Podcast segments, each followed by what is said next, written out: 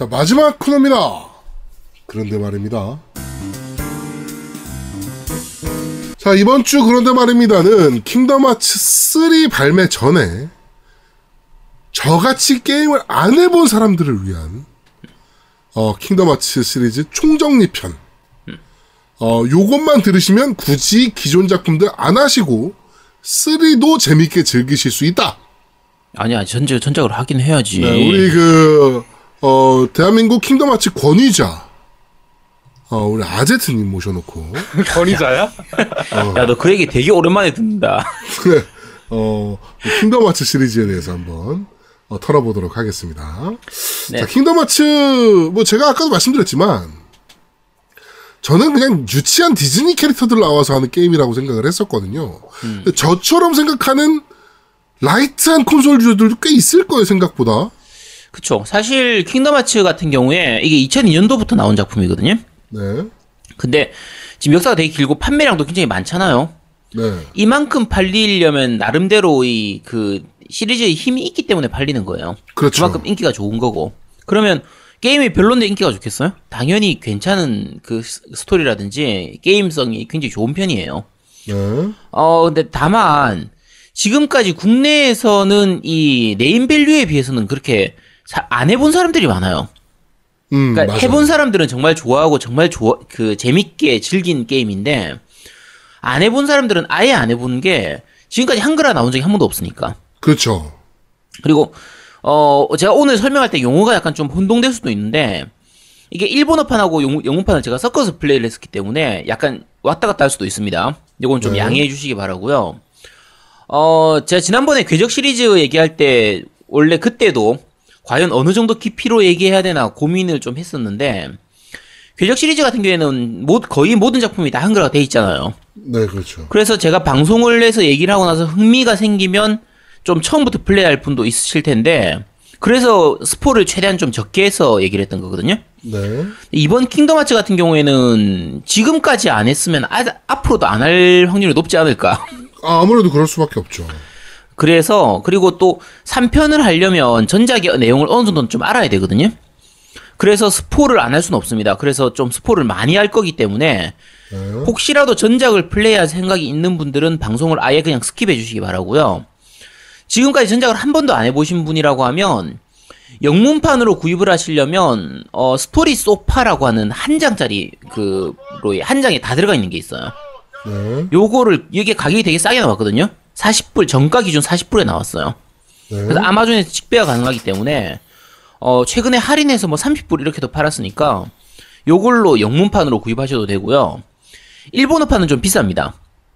일본어판은 조금 애매한데 올인원 패키지로 사면 3편까지 포함해가지고 15,000엔인가 이렇게 팔았던 걸로 기억하는데 음, 3편이 한글화가 나오기 때문에 그걸 사긴 좀 애매, 애매한 편이에요. 그렇죠. 그래서 어, 그 3편이 빠진 것도 있었던 것 같긴 한데 한번 찾아보시도록 하세요. 그건 DL로만 팔았던 걸로 기억하거든요. 패키지로 나왔는지 안 나왔는지 제가 기억이 안 나서 네, 어, 어쨌든 그렇게 플레이를 해보시도록 하시고요. 어, 지- 오늘은 전작 스포, 그 스포 는 충분히 다 해버리도록 하겠습니다. 네. 그 제아동님이랑 노민도 어차피 전작 안 할 거 아니에요, 지금 와서. 아 근데 이게 한글화가 되면 하, 할 건데 한글화가 될 일이 음. 없으니까. 한글화 될 일은 거의 없다고 보시면 됩니다. 그리고 그러니까. 3편에서 아마 스- 그 스토리 다이제스트 같은 걸로 전작 내용이 나올 것 같아요. 그 3편에 지, 지난 줄거리 해가지고 나올 것 같거든요. 그러니까 어 그걸로 보셔도 어차피 스포는 다 되는 거니까 지금 제가 뭐 미리 스포한다고 해서 큰일이 나진 않을 거 아니에요, 그죠? 그렇죠. 자, 그럼 다 얘기하도록 하겠습니다. 네. 어 서론이 좀 길긴 한데 Kingdom Hearts의 전체 스토리를 이해하기가 되게 힘들어요. 이게 왜 힘드냐면 작품이 너무 쪼개져서 나와서 그래요. 자, 이번에 나오는 다음 주에 나오는 Kingdom Hearts가 몇 편인지 혹시 아시는가요? 3편. 그치, Kingdom Hearts 3잖아. 네. 그러면은 전작이 1, 2편, 2편밖에 없잖아요. 그렇죠. 근데 왜 시리즈를 얘기하고 뭐 시리즈가 복잡하다 이런 얘기를 할 하는 이유가 뭘까요? 거기에 뭐 점, 점오가 들어가니까. 2.5가 있잖아, 2.5가. 어, 2.5는 사실은 합본이고요. 네. 어, 시리즈가 지금까지 총 9개가 나왔거든요. 네. 그러니까 외전이 진짜 많아요. 근데 이 각각의 작품이 하나의 기종으로 나온 게 아니라 서로 다른 기종으로 나왔으니까. 그러니까 GBA로 나온 거, 게임, 옛날 게임보이 어드밴스로 나온 것도 있고, 닌텐도 DS로 나온 것도 있고, 3DS 나온 거, PSP, PSP로 나온 거, 비타는 없었고, PSP로 나온 것도 있고, 모바일판으로 나온 게 있고, 웹게임으로 나온 것도 있어요. 그러니까 온갖 게 다 나왔잖아요, 그죠? 네. 게다가 제목이 뭐같이 지어져 있어요. 그러니까 뭐 1편, 2편, 뭐 외전 이렇게 하는 게 아니라 자 Chain of Memories, Birth by Sleep 이거 이 정도는 그나마 양반입니다. Kingdom Hearts 358 나누기 2 Days, coded, Re:coded, Dream Drop Distance. 뭐야 그게? 그러니까 이게 그러니까 순서를 봐도 뭐가 먼저고 뭐가 나중인지를 계속 해온 user가 아니면 알 수가 없어요. 특히 그 PC용 웹게임으로 나왔던 거, 이 모바일도 나왔던 것 같은데 Kingdom Hearts X라고 돼 있는 게 있거든요. 네. 혹시 보신 분들은 아실 수도 있어요. 근데 Kingdom Hearts X가 아니고요. 그게 약간 이렇게 삐뚤하게 그려져 있는 X라서 키라고 발음합니다. 그게. 그래서 Kingdom Hearts 키가 됩니다. 그게. 음. 혹시 찾아보시면 나와요. Kingdom Hearts X라고 돼 있는 그게 있거든요. 근데 모바일용 버전은 Kingdom Hearts Unchained X 키, 그러니까 Unchained 키 이렇게 나와요. Unchained X라고 적혀져 있는데 어쨌든 네. 복잡하죠. 이걸 다 할 수가 없을 거 아니에요, 그죠? 그렇죠. 다 할 수가 없어서 합본 형태로 나오기, 나오긴 했습니다. 그게 1.5, 2.5예요. 그러니까 어, 원래 1편이 나오고 1편의 완전판 같은 개념으로 Final Mix라는 게 나왔거든요. 요 Final 네. Mix 네, 그러니까 1편이 나오고 2편이 나오면 그 사이에 이 Final 1편의 리메이크 감독판, director's cut 이런 느낌으로 Final Mix라는 게 나와요. 요게 처음 1편 만들 때는 속편을 그렇게 깊이 생각 안 하고 만들었다가 음. 나중에 속편을 내면서 야 요런 요런 내용도 1편에 좀 넣었으면 좋겠네 싶은 부분들이 1편에 추가로 떡밥이 추가가 돼요. 음, 음. 그런 게 Final Mix라서 오리지널 1편하고 이 Final Mix하고 좀 미묘, 미묘하게 내용이 다릅니다. 전체 스토리는 똑같지만 세세한 부분이 좀 달라진 부분이 있거든요. 네. 지금 합본으로 즐기면 다 어차피 이 Final Mix가 기본이 돼요. 그래서 어 1편을 기본으로 해서 1, 플스토로 나왔던 Kingdom Hearts 1편 그 다음에 GBA로 나왔던 Chain of Memories 어, 요 Chain of Memories를 플스2로 이식해서 Re Chain of Memories라는 것도 나왔었고요. 복잡하죠? 죄송합니다. 네. 자, 그리고 닌텐도 DS로 나왔던 그 358 나누기 2 Days. 어, 요거 또 다시 또 어쨌든 이거까지 합쳐가지고 이제 1.5 이렇게 나와요. 그 합본으로 나올 때 1.5로 나옵니다. 그 다음에 PSP로 나왔던 Birth by Sleep하고 3DS로 나왔던 Dream Drop Distance. 어, 아, 그 Dream Drop Distance는 따로 있구나. 그 다음에 Re:coded하고 Birth by Sleep 2편, 요 세 개를 묶은 게, 어, 2.5가 돼요. 네. 그래서, 아까 1.5는 1편 Chain of Memories 358 나누기 2 Days. 요게 1.5. 2편하고 Re:coded, Birth by Sleep 세 개를 묶은 게 2.5. 여기 이해 가셨죠? 네. 이해, 못- 이해 못했구나. 자, 그 다음에, 그, 이제 Dream Drop Distance, 이걸 보- 줄여가지고 보통 3D라고 부르는데, 3D하고 키, 아까 웹게임으로 나왔던 키 두 작품에다가, 어, 약간 짧은 에피소드인데, Birth by Sleep 0.2라고 있어요. 0.2 Birth by Sleep이라는 작- 작품이 나온 게 있거든요. 요걸 합쳐가지고 2.8 Final Chapter Prologue라고 해서 나왔어요. 요걸 그냥 2.8이라고 생각하면 됩니다. 2.8. 그래서 1.5, 2.5, 2.8을 세 개를 다 합친 게 아까 말씀드린 Story So Far예요. 아, 자, 어렵네요. 어렵죠. 자, 어쨌든 지금 구입하시려면 그냥 스토, 저 뭡니까 Kingdom Hearts The Story So Far 그거 구입하시면 되고요. 네. 어, 3편 내용상 어느 정도씩은 다 이어져요. 그러니까 이게 전작을 제가 얘기할 수밖에 없는 것 중에 하나가 3편 내용하고 상관이 없으면 모르는데 조금씩 조금씩은 3편하고 다 연관이 됩니다. 그래서 내용을 안 할 수가 없, 없고 궤적 시리즈 같은 경우에는 전작을 몰라 모르더라도 중간에 뭐 캐릭터 한두 명만 빼고 나면은 뭐 큰 문제가 없잖아요. 그렇죠. 근데 어 Kingdom Hearts 같은 경우에는 메인 스토리 자체가 이어지기 때문에 약간은 알아야 돼요. 조금은 좀 알아야 됩니다. 그렇다고 해서 전작을 모르면 전혀 즐길 수 없다 이건 아니에요. 네. 왜냐면 전작을 못 그 몰라도 이게 디즈니하고의 그 콜라보로 게임이 만들어지잖아요. 그래서 어 메인 스토리 큰 줄기의 스토리는 이 Kingdom Hearts의 스토리가 있지만 중간중간의 에피소드들은 다 그냥 그 디즈니 키- 만화만 알아도 충분히 즐길 수 있는 것들이거든요. 그러니까 Kingdom Hearts를 즐길 때의 재미의 요소는 이 전체 스토리를 즐기는 것도 있지만 디즈니 만화에서 예를 들면 이번에 들어간 거 그 얼음왕국 같으면 얼음왕국 맞죠? 겨울왕국. 겨울왕국 같은 어쨌든 자 겨울왕국이라든지 뭐 라푼젤 이런 것 같으면 겨울 왕국의 엘사 장면이나 뭐 예를 들면은 이제 그 노래 제목 뭐였지? 레디고. 레디고. 그러니까 응. Let It Go를 부르는 장면을 그대로 구현해 놨단 말이에요. 네.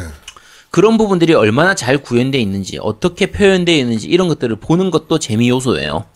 그래서 어, 그 애니메이션 원작을 봤던 사람들은 더 재밌게 즐길 수 있고 안 봤던 사람들도 대강의 스토리를 즐길 수가 있는 그런 부분이 있어서 킹덤 하츠는 지- 뭐 즐기거리가 굉장히 많습니다. 네. 볼륨도 굉장히 크고 재밌는 요소도 굉장히 많고 괜찮은 편입니다. 자, 그러면 어 아까 게임 제목만 듣고도 이제 기가 질려가지고 이제 더 이상 못하겠 못해 먹겠다. 뭐 지금 제아동님은 이제 거의 머리가 놨죠. 네 정신줄 났지만 네. 알고 있지만 그래도 알아야 되니까 어, 본격적인 스토리에 대해서 얘기를 하겠습니다. 어 궤적 시리즈하고 마찬가지로 너무 치명적인 얘기는 안 하고요. 아, 그 치명적인 얘기 할 것 같은데. 어, 어쨌든 킹덤 하츠 3편을 알아, 하기 위해서 알아줘야 되는 최소한의 내용, 최소한의 배경 지식이나 요 스토리만 말씀드리겠습니다. 진짜 최소한입니다. 진짜 최소한이에요. 네. 진짜입니다. 네. 자, 아까 말씀드린 것처럼 디즈니 쪽 세계관은 메인 스토리하고는 연관이 안 돼요. 그래서 그냥 알아두면 좋고 몰라도 상관없는 정도고 그냥 그 단편 단편 하나를 즐길 때만 알면 되는 거의 그런 거라고 생각하시면 되고요. 전체 내용상 알아야 되는 건 이제 Heartless라는 개념이 있어요. 그러니까 우리가 세계에 살고 있는 사람들이 모든 사람들이 마음을 갖고 있잖아요. 하트를 갖고 있잖아요. 네. 근데 하트가 없는 존재가 있어요. 어둠의 존재. 음. 얘들이 하트리스입니다. 네. 이 하트리스가 왜 생기냐면 모든 사람들의 마음에 조금씩 어둠이 있잖아. 그렇지. 그 어둠에서 태어나는 그 어둠을 먹고 사는 게 바로 하트리스예요. 그래서 사람의 마음속에 어둠이 커지면 하트리스가 활동하게 된다. 거의 그렇게 생각하시면 됩니다.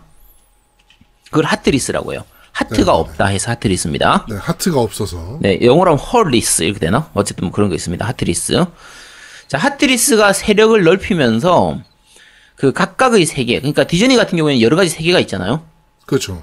그 라이 뭐 라이온킹 세계가 있다. 미, 미- 뭐 인어공주 세계가 있다. 미녀와 야수 세계가 있다면 각각의 세계가 별도의 세계인데 이 세계의 사이는 벽이 있고 문이 닫혀 있어요. 그래서 서로 뭐 디즈 저 뭐야 미녀와 야수에 있었던 야수가 갑자기 인어공주에 있는 공주 바다로 가가지고 뭐 싸우고 그러진 않잖아요.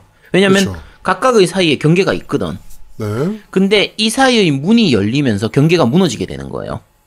그래서 이제 여러 가지 어둠이 들어가게 되니까 주인공이 이런 세계를 돌아다니면서 하트리스들을 무찌르고 각각의 세계에 문을 다시 잠그는 게 목적이 돼요.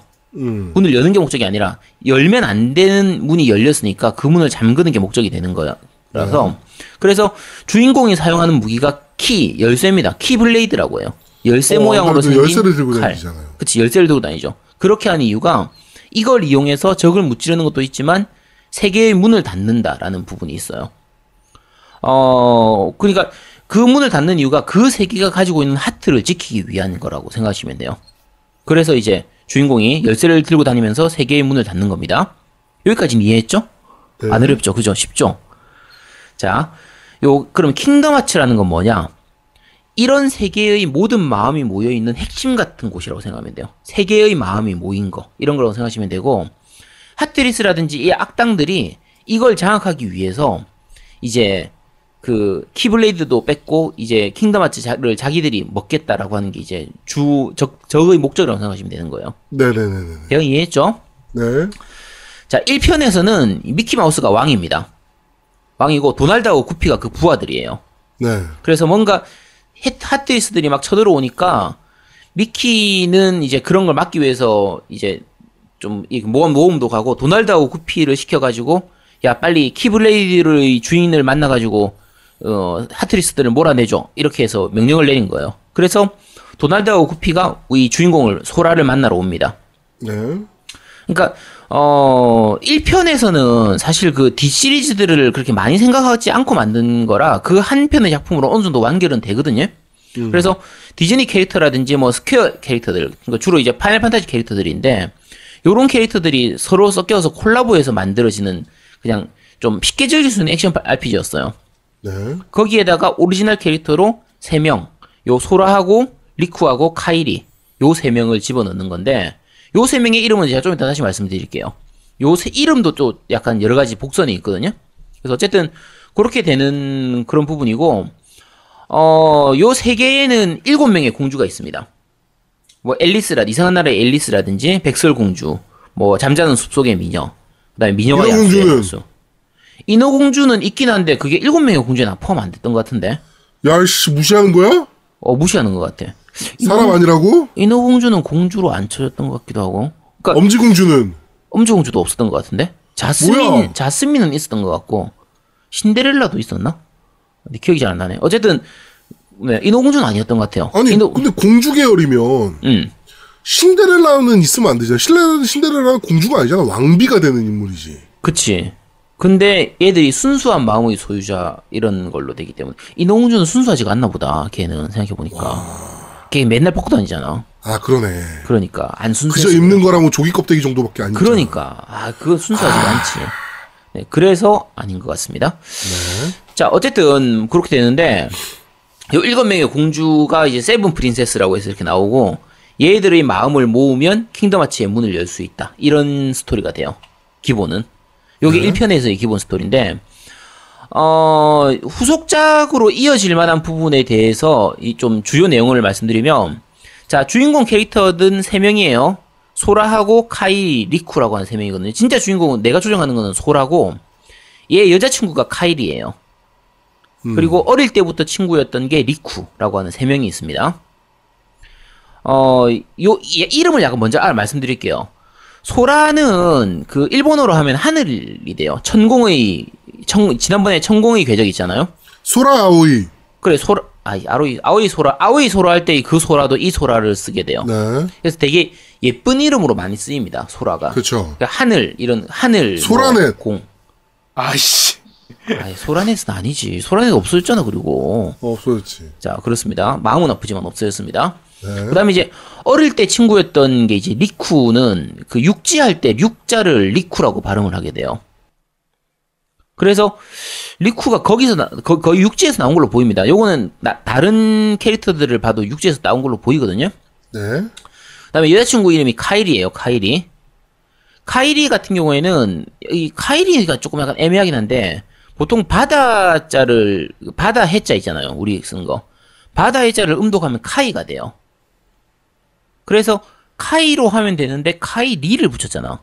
네. 근데 카이리 하면은 일본어로 하면 괴리, 해리 이런 뜻이거든요. 떨어져 나가는 이런 의미가 돼요. 약간 중의적인 표현으로 쓰인 게 아닌가 싶은데 아, 요 공식적인 설정은 아닙니다. 그냥 네. 생각이에요, 제 생각이에요. 그래서 떨어져 나가는 해리 이런 뜻이기 때문에 나- 얘 결국은 헤어지겠대요. 요 카이리만 헤어지게 됩니다. 그래서 아마 이름을 그렇게 지은 게 아닌가 싶긴 한데 어쨌든 요 카이리까지 세 명, 요 세 명의 이름은 끝까지 아셔야 됩니다. 3를 할 때도 요 세 명의 이름은 아셔야 돼요. 주인공 이름이 소라, 그다음에 친구였던 리쿠, 여자친구인 카이리. 요 세 명은 아셔야 되고 소라 리쿠 카오리. 카이리, 카 카오리가 아니고 카이리. 카오루. 카이리. 카이리. 어, 카오루가 아니고 카이리. 자, 어쨌든 그리고 저기 누구냐면 안셈이라고 하는 놈이에요. 얘가 Heartless를 이용해서 세상을 어둠으로 만들려고 하는 게 목적입니다. 그래서 요 안셈이라는 놈이 그 아까 리쿠라고 하는 친구 있었잖아요. 요 친구인 리쿠의 몸에 들어오게 돼요. 이 안센이라는 놈이 그 의식 같은 게 들어와 가지고 그래서 나중에 리쿠는 뒤에 시리즈가 진행되면서도 계속 그 자기 마음 속에 있는 안센하고 싸우게 돼요. 안센이라고 나쁜 놈입니다. 그래서 쉽게 생각하면 이중인격자, 이중, 이중인격자? 내 안에 너 있다 하는 그런 느낌처럼. 네. 그래서 안센이 몸을 지배하면 나쁜 놈이 됐다가 리쿠가 다시 안센을 몰아내면 착한 놈이 됐다가 그렇게 좀 진행이 됩니다. 요 리쿠는 그런 놈이에요. 어, 그 다음에 그래서 리쿠가 적으로 나올 때가 많습니다. 적으로 나오지만 또 우리 편으로 나올 때도 많고 왔다 갔다 하는 놈이거든요. 배신, 저 약간 좀 박쥐 같은 놈 그런 놈인데 어, 원래 마음은 착하네요. 우리 애가 원래 착한데 친구를 잘못 만나가지고 그런 거라 어쨌든 그런 놈이 리쿠입니다. 네. 자, 요게 어쨌든 뭐 이런저런 파란만장을 거쳐서 이제 엔딩까지 가게 되면 그 어둠의 세계에서 Heartless가 몰려오기 때문에 어둠의 세계하고 이어지는 문을 닫게 돼요. 이 소라가. 근데 혼자서 닫을 수가 없는 거야. 그래서 소라하고 도날드하고 구피 세 명은 이 그 문의 빛의 세계하고 어둠의 세계를 잇는 그 문의 바깥쪽에서 문을 닫고 리쿠하고 미키 마우스 있죠 아까 미키 마우스가 네. 왕이었잖아요. 그렇죠. 미키 마우스가 갑자기 나타나가지고 어둠의 세계 안쪽에서 나타나서 내가 문을 닫아줄게 해서 안쪽에서 문을 닫을게 하면서 안쪽에서 문을 닫아서 양쪽에서 문을 닫아가지고 결국은 어둠의 세계하고 빛의 세계 사이의 문은 닫게 돼요. 닫히게 돼요. 요렇게 하면서 1편이 끝나거든요. 자, 그런데 문제가 있잖아요. 리쿠하고 미키 마우스가 어둠의 세계 안쪽에 남아 버렸잖아. 그렇지. 그래서 안쪽에 남은 이 리쿠하고 미키 마우스를 구하러 가기 위해서 소라하고 이제 아까 도날드하고 구피는 계속 여행을 떠나게 됩니다. 그리고 카이리는 원래 얘들이 있었던 고향으로 다시 돌아가게 돼요. 그래서 해- 세계가 갈라지면서 헤어지게 됩니다. 음, 그러면서 소라가 마지막에 얘기하는 거지. 카이리한테 나중에 내가 꼭 찾으러 갈게. 바람 피면 안 돼. 이러면서 이제 헤어지는 거죠. 네. 그렇게 헤어질 때 나오는 노래가 오늘 들었던 아까 Simple and Clean이라는 노래가 나와요. 그래서 되게 잔잔하게 진짜 약간 슬픈 노래처럼 들어 나옵니다. 그리고 요 헤어진 세 명이 다시 만나기 위해서 여러 가지 사건을 겪는 게 이 이후의 후속작들이에요.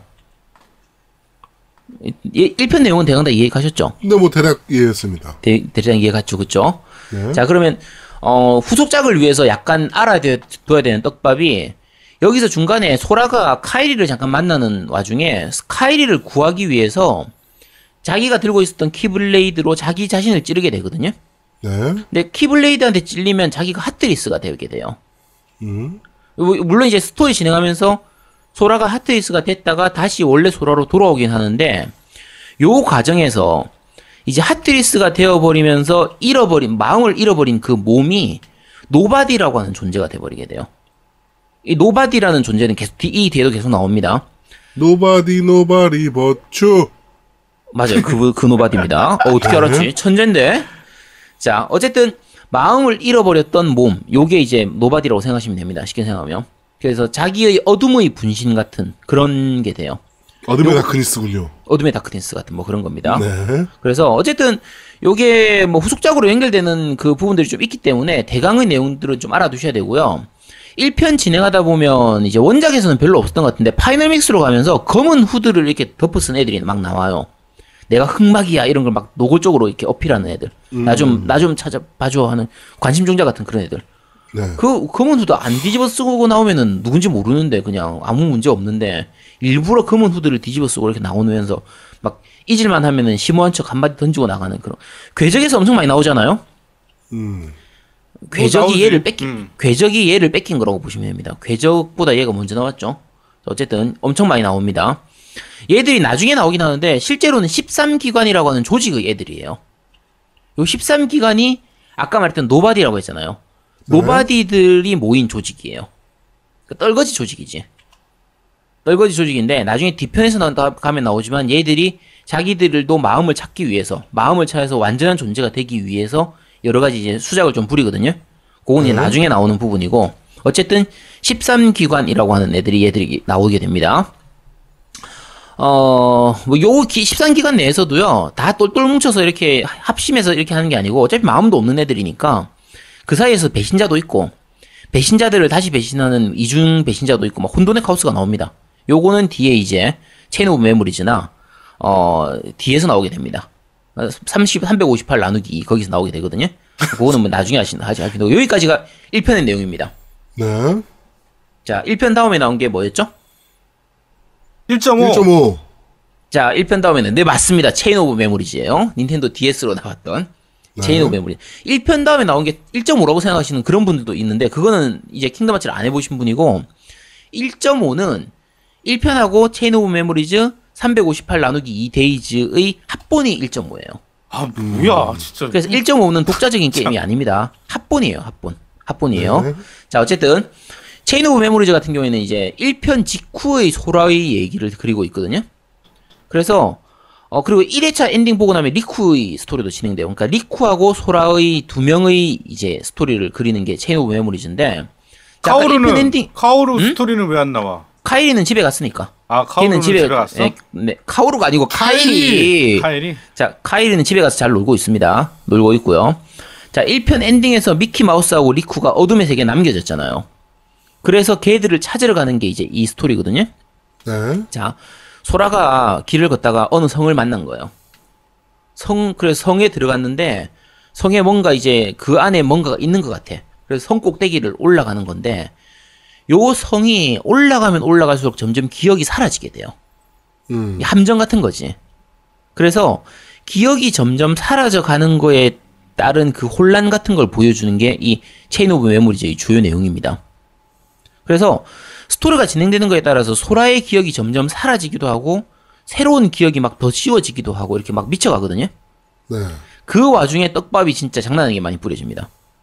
그리고 이 편만으로는 다 알 수 없는 내용들도 되게 많아요. 뒤에 나오는 358 나누기 2라든지 어 Birth by Sleep 부분을 알아야 이걸 다 이해할 수 있는 그런 부분들도 좀 나오거든요. 네. 어쨌든 일단 뭐 어느 정도 알 수 있는 내용은 1편에서 여자친구 이름이 뭐? 카오루. 여자친구 이름 뭐? 아 카오루 좀 그만해. 카이리라니까 이씨. 카이리 카이리. 자 카이리에 대한 기억이 사라지고요. 네. 요이 체인 메모리에서는 나미네라고 하는 다른 여자의 기억으로 아, 바람 바뀌어버려요. 피겠다 뭐 이거구만. 어, 그렇지 그런 느낌이지. 그러니까 아, 아제트 같은 느낌이네. 아, 왜, 왜, 뭐, 갑자기 왜 내가 날 얘기를 해? 자, 카이리가 아까 뜻이 떠, 벗어나는, 이렇게 떨어져 나가는 이런 의미라고 했잖아요. 네. 그러니까 떨어, 여, 에, 원래 있을 때 떨어져 나갔으니까 뭐, 만날 수도 있지, 딴 여자, 이렇게. 잠깐. 네. 기억, 기억이 없다고 하잖아요, 기억. 기억이 없습니다. 아주 아제트스러운. 아니, 기억이 없다니까. 애가 기억이 없는데 어떡하라고. 내가 뭐, 일부러 그랬나? 기억이 없는데. 네. 자, 어쨌든-. 네. 자, 그리고, 자, 아까 카이리의 이름이 바다라고 했잖아요. 바다 해자에서 나온 거라고. 네. 근데 원래 바다를 읽으면 그러니까 바다 해자를 읽으면 우미가 되거든요. 근데 여기서는 아까 얘기한 좀 카이리라고 이름을 했잖아. 자, 요 지금 그 Chain of Memory에 나오는 여자애는 이름이 나미네거든요. 음. 나미네도 좀 중의적인 표현으로 써요. 그러니까 나미네가 나미 하면 파도, 물결 이런 의미예요. 네. 네는 보통 소리 음자를 네라고 발음하거든요. 뭐 합치면 파도 소리, 바- 뭐 물결 소리 이런 게 되잖아요. 뭔가 바다하고 좀 이어지잖아, 그죠? 네. 근데 그 또 다른 의미로 하면 이게 그 뿌리 근자를 이렇게 발음을 해요. 그래서 마음속에 있는 근원, 뭐 파도의 근원, 파도의 근원 하면 바다잖아. 그러니까 내가 뿌리 근자로도 쓰이거든요. 그러면 네. 파도의 근원이라는 의미가 되는 거예요. 남이네 하면 남이는 파도, 그 내는 뿌리 이러니까 파도의 근원이면 바다잖아. 그럼 그것도 그럼 카이리가 되잖아요. 그죠? 그렇죠. 그래서 여러 가지로 중의적인 의미로 쓰이는데 어쨌든 요 Chain of Memory 전체에서는 나미네라는 존재 하나만 알면 되고요. 얘기한 것처럼 소라가 원래 가지고 있었던 기억이 사라진 다음에 이걸 더 씌우면서 더 씌우는 게 그 나미네가 그걸 더 씌운 거거든요. 가짜 기억을 심어 넣는 거지. 그랬다가 나중에 마지막에 가면은 원래의 기억으로 다시 돌아오게 되는데 원상복귀가 되는데 이 원상복귀 될 때 완전히 원상복귀가 안 돼요. 기억이 처음에 사라졌던 기억이 완전히 다 돌아와야 되는데 다 돌아오질 않거든요. 왜 안 돌아오냐면 그건 358 다시 358 나누기 2 데이지에서 밝혀집니다. 음. 다른 캐릭터가 이 소라의 기억을 뺏어가게 돼요. 네. 나중에 시온인가 하는 캐릭터가 나오게 되는데 얘가 이걸 기억을 뺏어가기 때문에 소라의 기억이 완전히 안 돌아오는 거죠. 근데 어쨌든 플레이어 입장에서는 소라한테 무슨 일이 있었는지 다 알 수 있잖아요. 그렇죠. 근데 소라는 그 중간에 기억이 사라지기도 하고 혼동되기도 하면서 무슨 일이 있었는지 정확하게 모르게 됩니다. 소라 본인은. 요 부분이 되게 재밌는 요소가 돼요.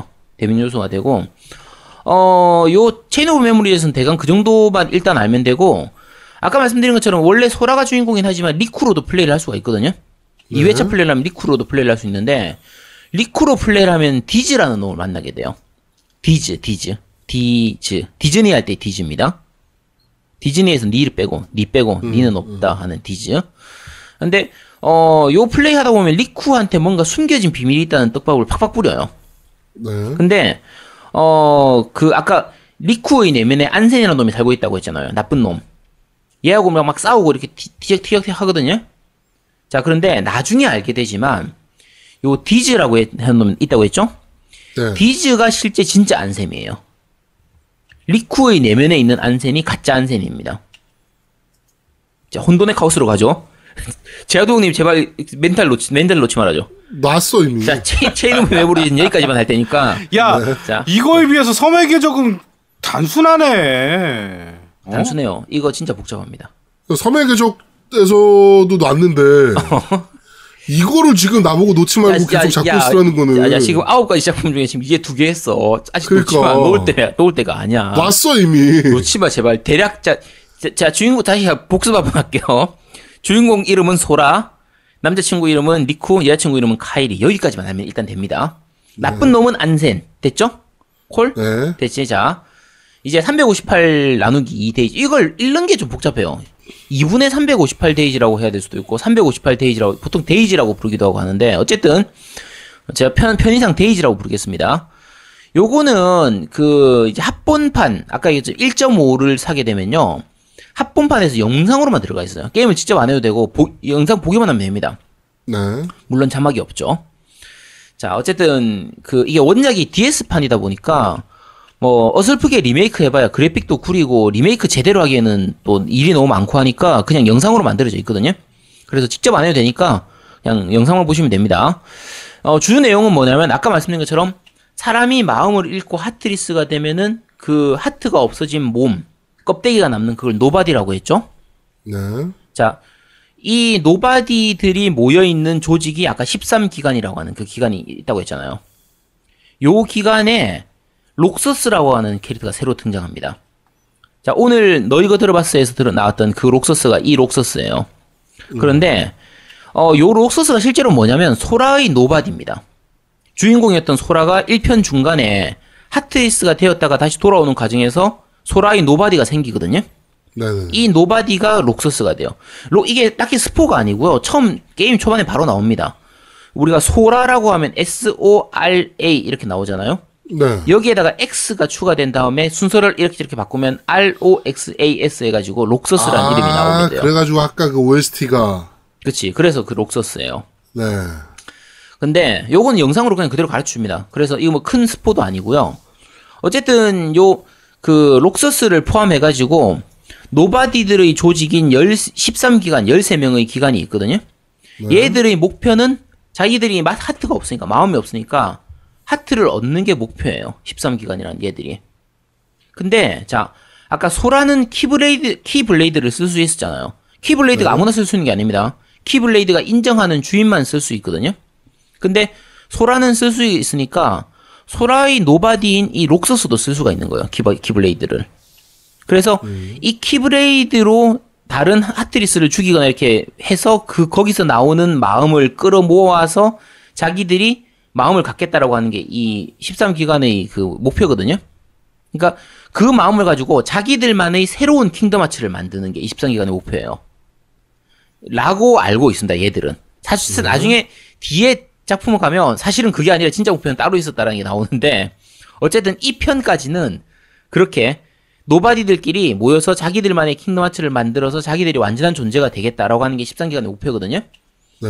자, 그래서 록서스가 처음 이 기관에 들어올 때는 Nobody였기 때문에 아무 생각도 없고 마음도 없고 멍한 상태로 바보 같은 상태로 들어왔다가 358일간 동안의 이야기가 그려지는 게 358 Days의 스토리예요. 이해가 되죠? 자, 근데 네.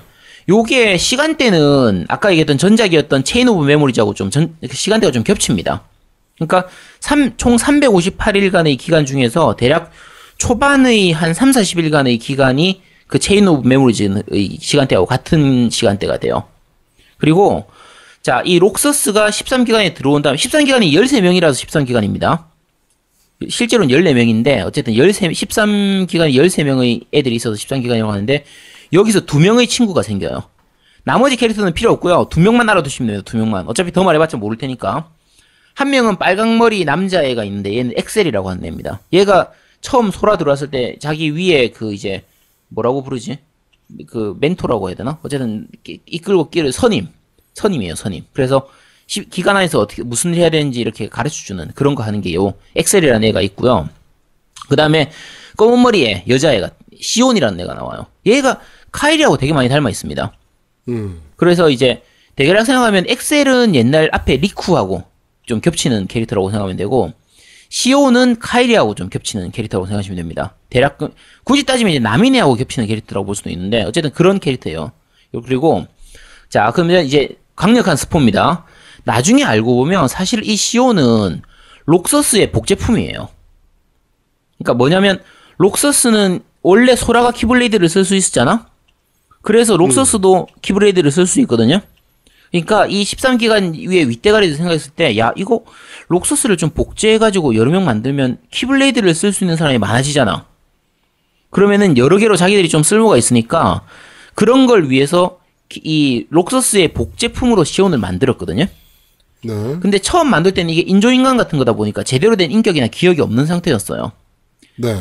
여- 얘의 기억을 만들어내기 위해서 록서스의 기억을 가져오게 되는데 중간에 어떤 사건을 거치면서 원래 록서스를 통해서 이어져 있던 소라의 기억을 가져오게 되는 거예요. 이 시온이.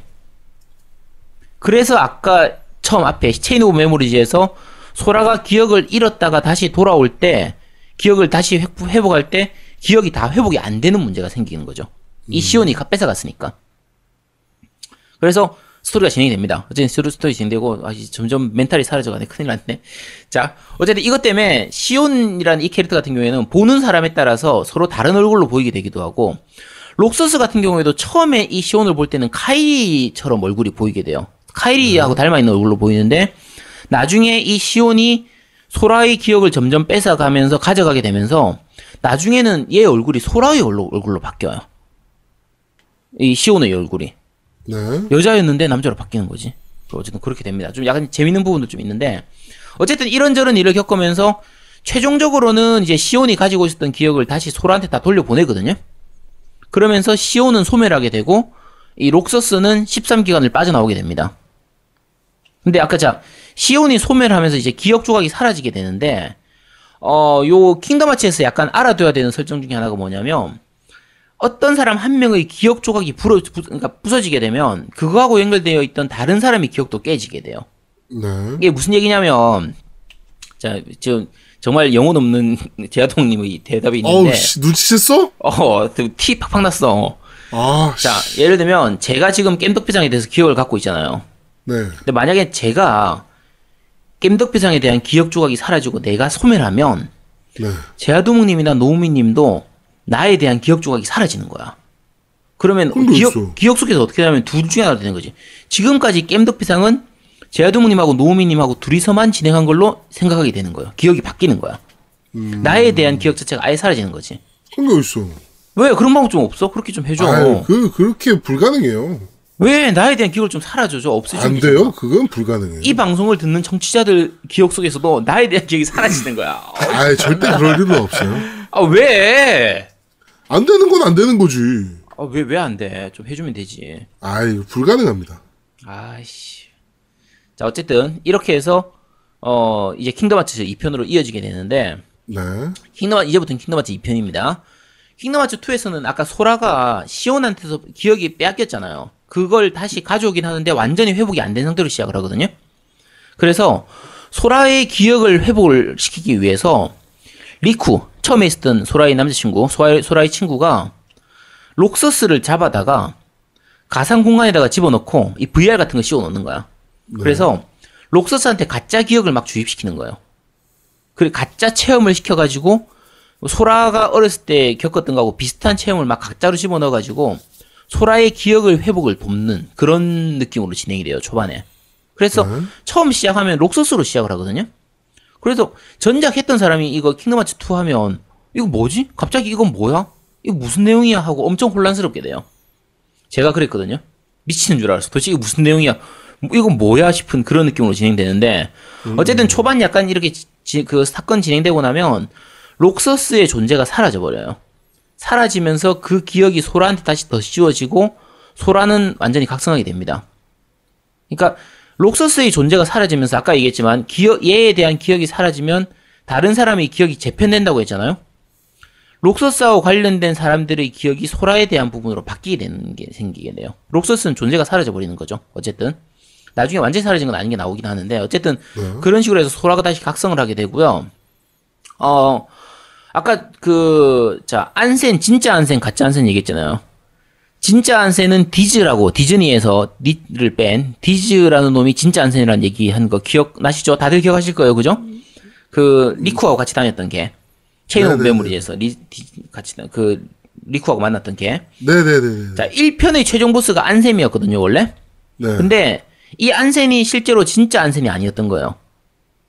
가짜였어. 어, 그러니까 1편의 최종 보스인 안셈이 원래 리쿠의 몸속에 있었던 안셈인데 얘가 최종 보스였던 얘가 진짜 안셈이 아니라 원래 진짜 안셈의 제자였던 제아노트라고 하는 가짜 인물이에요. 인물이에요. 아, 걔도 그러니까- 제아야? 아. 어, 제, 어, 제아노트야, 제아노트. 자, 근데, 그러니까 1편의 보스였던 안세는 제아노트라고 하는 이 인물의 하트리스였어요. 자, 요, 요, 요, 어려운 거 아니니까 조금만, 조금만 참으세요. 조금만, 조금만 참으면 돼. 자, 그러니까, 제아노트라고 하는 놈이 원흉이라고 생각하면 되고요. 얘의 하트리스로 나온 게 안센이고, 자, 아까 13기관이라고 있었죠? 13기관 Nobody들의 그, 이, 이 조직 같은 거. 요 13기관의 조직의 보스가 그 잼나스라고 하는 놈이 있거든요. 요 잼나스는 제아노트의 Nobody입니다. 자, 한 번, 한 번 더 정리할게요. 제아노트라고 하는 인물의 아, Heartless가, 하, 마음 없는, 마음이 없는 Heartless가 안셈이라고 하는 놈이고, 이게 1편 보스. 그 다음에, 네. 13기관, 그 노, Nobody들의 이 조직인, 이 13기관의 보스가 잼나스라고 하는 놈인데, 얘는 제아노트의 Nobody. 참고로 얘가 2편의 보스가 됩니다. 2편의 최종 보스가 돼요. 잼나스라는 놈이. 그러니까 뭐 어쨌든 애 하나에서 이렇게 갈라지고 가지치고 가지치고 한 놈이 온갖 나쁜 짓은 계속 다 하고 다니는 거라고 생각하시면 됩니다. 그러니까 요 두 명의 이름만 알면 돼요. 아, 그러니까 세 명이네. 안셈, 제아노트, 잼나스 세 명은 다 거기서 거기인 놈이다. 요거만 알면 여기까지만 알아줘. 알았지? 네, 네. 자. 그러니까 어쨌든 1편의 두목은 나쁜 안셈인데 얘는 사실은 안셈이 아니고 제아노트고 실제로 진짜 안셈은 따로 있다. 이렇게만 보시면 되고요. 어, 13기관의 두목인 잼나스, 잼나스는 이 가짜 안셈의 Nobody다. 여기까지 이렇게 이렇게 정리하고요. 자, 아까 그 358 Days에서 나왔던 그 엑셀이라고 하는 놈이 있는데 엑셀 기억나요? 빨강머리의 친구입니다. 그러니까 네, 네, 록, 네, 록서스의 친구가 엑셀하고 시온 둘이 있는데 시온은 기억 사라지면서 사라지고 엑셀이라는 애가 자 록서스가 아까 사라졌죠. 록서스가 자기의 기억을 소라한테 다 돌려주고 결국은 사라지잖아요. 존재가 사라지게 되니까 이 엑셀의 입장에서는 내 친구 록서스를 돌려줘 이렇게 생각이 들 거 아니야. 그래서 실제로 록서스가 소라의 Nobody인데 소라한테서 다시 록서스를 한, Nobody를 한 번 더 만들면 록서스가 생길 거 아니야. 그렇죠. 그래서 소라를 Heartless로 만들기 위해서 그래서 카이리라는 이 여자친구 소라의 여자친구 카이리를 납치해 갑니다.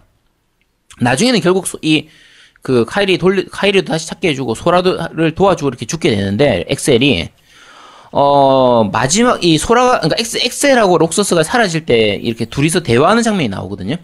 네. 요, 여기서 약간 감동적인 부분이 나오는데 얘들이 원래 Nobody였잖아요. 록서스도 Nobody고 엑셀도 Nobody란 말이에요. 13기관이 다 Nobody 애들이니까. 네. 그럼 얘들이 원래 마음이 없는 애들인데 근데 하는 행동이나 이런 걸 보면 마음이 있는 걸로 보이는 거야. 음. 그래서 Nobody라도 마음 있는 거 아니야? 라고 하는 그런 내용이 좀 나와요. 나오는데 참고로 나중에 뒤에 3D 그 Dream Drop Distance 거기서 나오긴 하는데 Nobody한테도 마음이 있다는 게 나옵니다. Nobody한테도 마음이 있을 수 있다 이런 내용이 나와요. 음, 음. 그건 나 뒤에 나오는 내용이고. 자, 어쨌든 2에서는 그 13기관의 두목인 이 젬나스를 죽이는 게 목적이 그 끝이 되고요. 소라하고 리쿠하고 다 카이리하고 다 행복하게 Destiny Island 원래 있었던 자기들이 고향으로 돌아오게 됩니다. 깔끔하죠? 행복하게 네. 된 거예요. 자, 의- 우리 친구들 다 모여가지고 돌아왔어요. 그럼 이제 2편에서 끝났잖아. 그렇죠. 끝나고 나서 할 게 없으니까 다음 편 Birth by Sleep BBS라고 하는 버스 바이 슬립으로 이어집니다. 그러니까 요렇게 막 깔끔하게 마무리 짓고 나니까 어 이런 속편은 어떻게 내지? 라고 하는 생각이 들었었던 건지 그렇죠. 요 BBS Birth by Sleep은 Birth 탄생하는 거잖아요. 자 1편 이전의 시간대를 다뤄요. 음. 요거는 BBS 0.2, 0.2 BBS도 마찬가지인데 어 요것도 마찬가지로 1편 이전의 그 시나리오에서 이어지는 내용을 그리거든요. 어쨌든 1편 이전의 내용 나옵니다. 자, 요 BBS의 캐릭터 이름은 3명이에요. 테라, 벤투스, 아쿠아 이렇게 3명이 나옵니다. 자, 제, 그 제아동한테 물어볼게요. 테라가 무슨 뜻이에요? 테라. 음. 기가 다음이 테라죠. 아씨 그 테라 말고 그럼요. 테라 테라 테라. 아, 그, 저 슈퍼 뭐라 로레전 그럴까요? T에서 테라 그 테라. 네, 그, 행성, 어, 땅 땅. 네네네. 아씨 자 테라는 땅을 뜻합니다. 자 아까 리쿠가 땅을 뜻했죠? 네. 그러니까 리쿠 육 육지하는 땅. 그러니까 테라가 그대로 리쿠로 이어지는 거예요. 벤투스는 공기를 의미해요. 공기니까 소라예요. 소라가 한 빌공자 그 하늘. 공기할 때 공자가 그 소, 그 소라라고 발음하는 거거든. 네. 아쿠아는 당연히 알잖아요. 물. 그쵸, 물. 그러니까 이 테라, 벤투스, 아쿠아 이러면 결국은 리쿠, 소라, 카이리라고 그대로 대응이 되는 거예요. 말장난이죠. 땅, 물, 바람, 뭐, 저쪽, 뭐. 이런 그치. 땅, 불, 바람, 물, 마음. 다섯 네. 가지 힘을 하나로 그런 거죠. 이제 그렇게 네. 되는 겁니다. 자, 그래서 어쨌든 요 BBS의 내용은 어 3편하고 직접적으로 이어지는 건 아닌데 간접적으로는 이어집니다. 그리고 1편하고도 직접적으로 이어진다기보다 어쨌든 1편의 그 내용들 예를 들면 소라가 왜 키블레이드를 쓸 수 있게 됐는지 아니면 뭐 리쿠의 마음속에 왜 안셈이 생겼는지 이런 거에 대한 설명을 하는 거의 그런 내용이 들어가게 돼요. 음. 그런 식으로 들어가게 되고 어 아까 자 제아노트. 그 제아노트 있죠 제아? 그 얘가 여, 여, 이 편에서 좀 많이 나옵니다. 악역으로 이렇게 좀 나오는 그게 있는데 어쨌든 그런 부분들 좀 예, 예, 내용을 설명해 주는 그런 게 되고요. 어 다른 작품으로 이제 Coded Re:coded 이렇게 나온 게 있는데 Coded는 원래 모바일판으로 Coded라는 게임이 나왔고요. 요거를 3DS로 리메이크한 게 Re:coded예요 어, 죄송하게 말씀드리지만, 저, 제가 이 리코디드는 못 해봤어요. 3DS판은 못 해봤거든요? 그래서 요거는 내용을 제가 자세하게 설명드리기 좀 힘들고요. 영상으로만 봤습니다. 요게 합본판 그 2.5를 사면, 요, 하- 요거 영상이 있거든요? 영상으로 봤는데, 특별히 별 내용은 없어서 제가 말씀을 좀 드리긴 힘들 것 같아요. 그냥 BBS하고 2편 내용을 좀 이어주는 느낌? 그런 건데, 요거는 제가 말씀을 못 드리겠어요. 어, 그리고, 어, BBS 0, 그러니까 정확하게 0.2 BBS A 프레그먼터리 패세이지라고 하는 작품이 있는데, 요거는 아까 말했던 아쿠아 있죠. 테라, 벤투스, 아쿠아 중에서 아쿠아, 카이리의 전신. 요 아쿠아가 주인공인 내용이에요. 그래서 요거는 자연스럽게 3편하고 좀 이어지는 내용으로 진행이 되거든요. 아쿠아맨이랑은 상관이 없죠. 아쿠아맨이랑은 절대 상관이 없습니다. 아, 물론 물에서 나온다라는 거 빼고 나면 물이 많이 나온다는 걸 빼고 나면 아무 상관이 없습니다. 아쿠아가 성전환을 하면 아쿠아맨? 어, 그런 거 아닙니다. 자, 어쨌든 음, 요렇게 됐고요. BBS. 그리고 이제 남은 게임 이제 설명해야 될 게 두 가지, 아, 한 가지군요. 이제 카- Kingdom Heart 키. 요 Kingdom Hearts 키는 말씀드린 것처럼 X라고 이렇게 표시되어 있는데 그게 키라고 발음하거든요. 이게 원래 web, web game으로 나왔던 게임이에요. 근데 우리가 즐길 수가 없으니까 어차피 web game은 즐길 수가 없고 2.8 그 합본판에 보면 Kingdom Hearts 키 이제 Back Cover라고 하는 그 영상 작품이 있거든요. 그 영상으로만 보여줘요. 근데 요거는 내가 봐도 잘 모르겠어요. 그러니까 대략적인 내용은 어떤 거냐면 Fate/stay night 있죠. Fate 작품 만화. 음, 맞아. 게임 그거하고 Fate. 좀 비슷합니다. 그러니까 그게 Fate 같은 경우에 성배 전쟁 이렇게 하잖아요. 그 마스터들이 소환수 가 데리고 성배 전쟁하는 그런 것처럼 요거는 Keyblade 전쟁을 합니다. Keyblade를 가진 사람들끼리 서로 전쟁을 해가지고 이제 뭐 Keyblade 전쟁 이렇게 성배 전쟁처럼 이렇게 하는 그런 건데 어 요 그 내용상에는 그런 거예요. 원래 진정한 Keyblade가 있고 아까 X로 표시하는 그 Keyblade가 있고 그걸 흉내낸 짝퉁 Keyblade, 열쇠 blade가 만들어졌다. 이런 식으로 내용으로 나와요. 이 적으니까 되게 불편한데, 그러니까, 그러니까 적으면 편한데 이게 말로 하니까 되게 불편한 게, 편의상 제가 키- 진짜 Keyblade, 그러니까 전설의 Keyblade는 X blade라고 부를게요. 글자로는 X처럼 보이니까, 짝퉁은 Keyblade라고 할게요. 네. 자, 어쨌든 요 X blade가 진짜 힘이 강한 거고 짝퉁 Keyblade는 그냥 흉내만 내는 거. 요런 거라고 생각하시면 됩니다. 요게 이제 키 그 저 뭐지 Kingdom Hearts 키의 이제 주요 내용이라고 생각하시면 돼요. 하면 되고 어, 이게 진짜 마지막이다. 3D 드림 드롭 디스턴스. 요거는 아까 요게 3편으로 직접적으로 이어지는 내용입니다. 2편 끝에서 끝날 때 소라하고 리쿠하고 카이리가 자기들 고향으로 돌아가서 행복하게 잘 살았어요 라고 끝, 내용이 끝난다고 했잖아요. 음. 그럼 게임이 더 진행이 안 되잖아. 그치. 다음 편이 나와야 되는데. 그래서 아직 세계에는 해방이 안 된 어둠의 그 세계들이 있어가지고 얘들을 구해주러 가기 위해서 새로운 모험을 떠나는 거예요. 요게 이제 이 D, 3D의 그러니까 제가 줄여서 3D라고 부를게요. 요거의 그 주 내용이고요. 여기서 아까 제아노트라는 그놈이 나옵니다. BBS에서 나왔던 그 제아 노트 있죠. 안셈의 제자. 진짜 안셈의 제자. 아씨 다들 까먹으려고 하네. 자 다시 얘기해 줄게. 자, 이 네. 제아 노트가 이- 여기서 마스터 제아 노트라고 나오는데 어쨌든 얘가 그- 여기서 갈라져가지고 아까 이런 놈 저런 놈 나쁜 놈 다 나왔던 걔예요. 자, 근데 얘는 진정한 키블레이드, 엑스블레이드를 만들어서 세계를 재창조하려고 해요. 지금 있는 짝퉁 키블레이드 말고 진정한 엑스블레이드 이걸 만들어 가지고 세계를 새로 만들려고 하는 거예요. 근데 요걸 위해서 13기관을 만들어요. 그러니까 13기간을 만든 목적이 그 13기간 걔들은 자기들이 노바디니까 자기들이 진정한 자아를 찾기 위해서 마음을 얻기 위해서 이게 자기들이 활동하는 줄 아는데 실제로 이 제아노트는 13기간이라는 걸 만들어서 그 얘들을 13명의 짝퉁 제아노트로 만들려고 하는 거예요.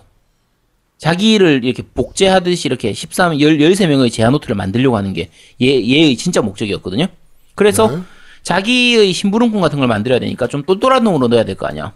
그렇죠. 그래서 리쿠라든지 소라라든지 애들 불러가지고 애들 좀 똘똘하거든. 얘들 키블레이드도 쓸 수 있고 이러니까 자기 편으로 만들려고 했던 게 요 원래 그 흑막의 진짜 그 수작이었던 거예요. 그래서 그런 식으로 스토리가 진행되는 게 요 3D의 주요 내용입니다. 드림 드롭 디스턴스의 주 내용이고요. 어, 요런 내용에서 이어져 가는 게 이제 킹덤 하츠 3입니다. 자, 이- 제가 지금 짧게나마 어, 킹덤 하츠 전체 시리즈를 다 얘기했거든요. 근데 네. 짧게 얘기하다 보니까 그리고 제가 동이 멘탈이 나와가지고 제가 스토리 중에서 빠진 부분들 많아요. 그래서 실제로 플레이해 보면 야, 씨, 이렇게 많은 내용인데 왜 저거밖에 얘기 안 했지 라고 욕하실 분도 많을 거예요. 근데 어쨌든 최대한 내용 전달할 건 다 전달했으니까 네. 어 3를 즐길 때는 대략 오늘 얘기- 얘기했던 것 중에서 혹시 전작을 전혀 안 해보신 분도 있으면 아까 얘기했던 제아노트 같은 이런 이름이라든지 아 주인공 이름이 소라구나. 아 리쿠는 친구구나. 카이리는 여자친구였구나. 옛날에 엑셀이라고 록서스하고 이런 애들이 있긴 있었구나. 그냥 그 정도만 좀 알아주세요 그리고 하트리스의 개념이라든지 노바디의 개념 이런 거 이런 것만 좀 아시면 뭐 3를 즐기는데 큰 문제는 없을 겁니다 네. 아, 저, 알겠습니다. 매, 매, 점점 멘탈이 없어지네, 씨. 어, 없어, 이미. 자, 어쨌든, 아니, 저거보다 복잡하네. 선명계속보다 아니, 복잡해 지금. 음. 어. 아니, 실제로는, 아, 실제로는 복잡하긴 더 복잡해요. 복잡하긴 더 복잡한데, 어, 제가 지금 내용 얘기하면서 디즈니 내용은 거의 얘기를 안 했잖아요. 디즈니 그렇죠. 내용은 하나하나의 에피소드로 이렇게 녹아 들어가 있거든요. 그래서, 어, 지금 오늘 제가 말씀드린 내용을 거의 몰라도 본이 지금 3를 즐기는 데는 크게 문제는 없을 거예요. 즐길 수 있, 있을 텐데 알면은 더 재밌게 즐길 수 있으니까 그 정도만 알아두시면 되고 그러니까 네. 그거하고 똑같은 거지. 이번 어벤져스 엔드게임을 보는데 내가 스파이더맨을 안 봤다. 캡틴 마블을 안 봤다. 뭐 앤트맨과 스왑을 안 봤다. 라고 해도 이 엔드게임을 볼 수는 있잖아. 아 근데 그 정도 급이 아닌 것 같은데 지금 보니까. 아니야. 그, 어, 그, 그- 그래도 아이언맨은 봐야지, 그래도. 그러니까 그 아니지, 지금- 그거 그 급인데 아이언맨은 봐야지 그 급. 그러니까 어쨌든 그냥 그 정도라고 생각하시면 그러면. 자 아제트님이 생각하시기에 음. 이때까지 그 많은 수많은 그런 음. 작품들이 있는데 그 중에서 네. 이거는 좀 그래도 그 킹덤 하츠 3 하기 전에는 꼭 한 번은 해봐야 되- 되는 것 같다라고 생각하는 게 뭐예요? 아이언맨처럼 아까 엔드게임의 꼭 아이언맨처럼. 해봐야 된다라고 하면 제가 개인적으로 그냥 두 개만 추천하면 one하고 two죠. 정식 플레이 one하고 two가 제일 플레이하기도 좋고 게임도 재밌고 잘 만들어져 있어요. 나머지 작품들 그러니까 스토리상 연계되는 걸로 따지면 오히려 뭐 드림 드랍 디스턴스라든지 뭐 이런 것들이 더 연계가 많이 돼 있을 수도 있는데 근데 그런 것들은 지금 우리가 즐기기가 쉽지가 않거든요. 그래서 그냥 두 편만 즐긴다고 하면 그냥 정식 넘버링 작품인 1편하고 2편만 즐기시면 됩니다. 얘들이 그 디즈니 캐릭터들 들어가 있는 그런 것도 되게 잘 들어가 있고 연출이나 그런 것도 되게 좋은 편이고요. 어, 어쨌든 그렇습니다. 음. 아마 안 즐기겠지. 아, 그게, 그, 아까 지금 제가 여러 편 얘기했잖아요. 그, 어, 스토리 소파 하면은 총 9편이 들어가 있다고 했잖아요. 네. 9편 중에서 거의 3편인가 4편인가는 게임은 안 들어가 있고 영상으로만 들어가 있어요. 그냥. 음, 한, 어째 그래서 영상으로만 들어가 있기 때문에 그런 것들은 보는데 오래는 안 걸려요. 대신에 자막이 없다는 거. 네. 그냥 뭐 그렇게 보고 싶으면 그런 거 보시면 됩니다. 네. 알겠습니다. 자, 어, 킹덤 하츠 시리즈에 대해서 한번 저희가 훑어드렸습니다. 킹덤 하츠 3를 대비해서. 음. 그런데 더 지금 머릿속이 복잡해지는 것 같은 느낌도 아, 좀 제가 있고요. 너무 수박 겉핥기식으로 가볍게 넘어가서 그런가 보네. 좀 자세하게 한 번 더 얘기해 볼까요? 그러니까. 그러니까 이게 사실 시끄럽고요. 네. 어, 3개보다 더 멘탈이 나가는 게임이 아닌가. 그러니까 아니, 근데 어. 이걸 이렇게까지 막 스토리를 잘게 쪼개고 꼬고 막 이럴 필요가 있나? 아니 그러니까 아무리 후속작이 필요해도 그렇지? 이거 제가 설명을 잘 못해가지고 복잡하게 보이겠지만 게임을 직접 해보시면요 그 훨씬 더 복잡합니다. 그러니까 해- 게임을 해- 해보시면 복잡하다고?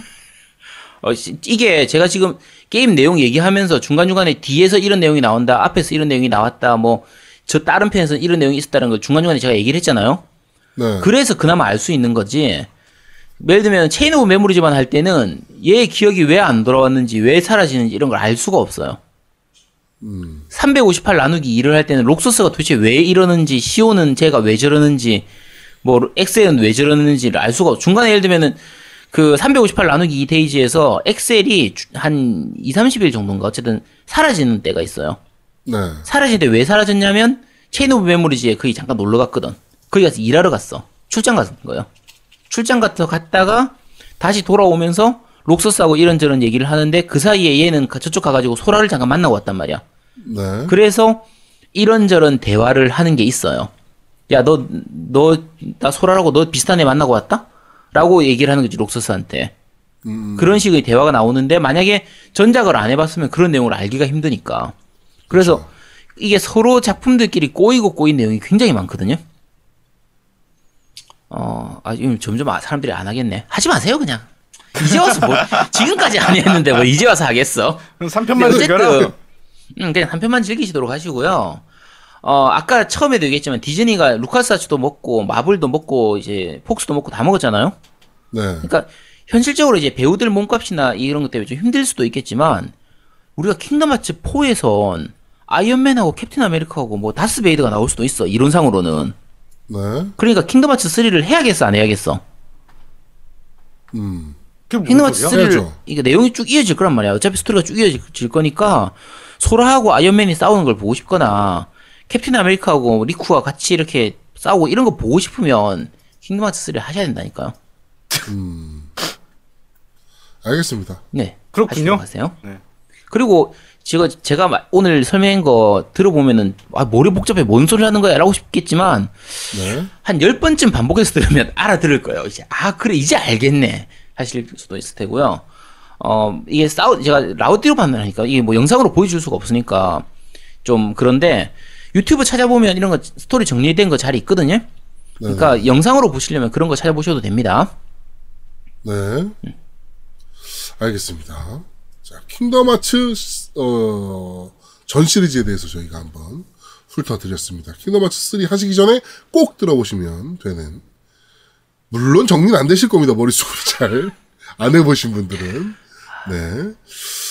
그렇습니다. 네. 킹덤 하츠 스페셜은 여기까지 진행하도록 하겠습니다. 네.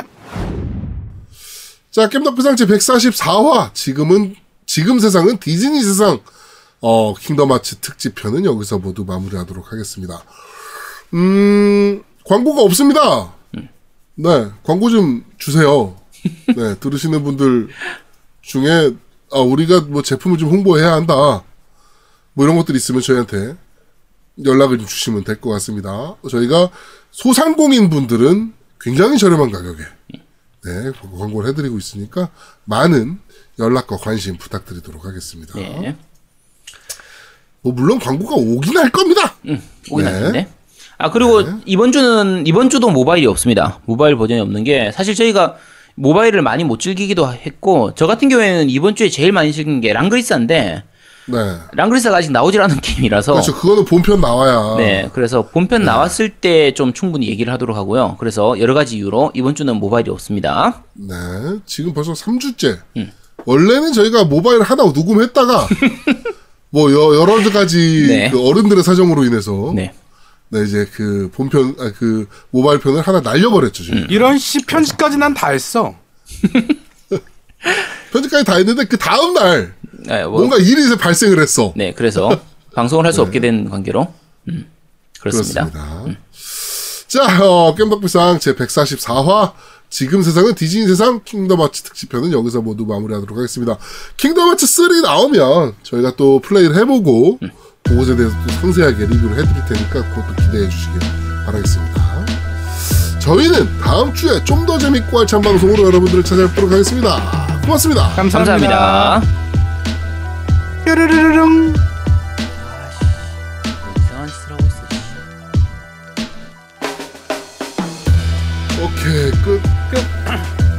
빨리 보내 빨리.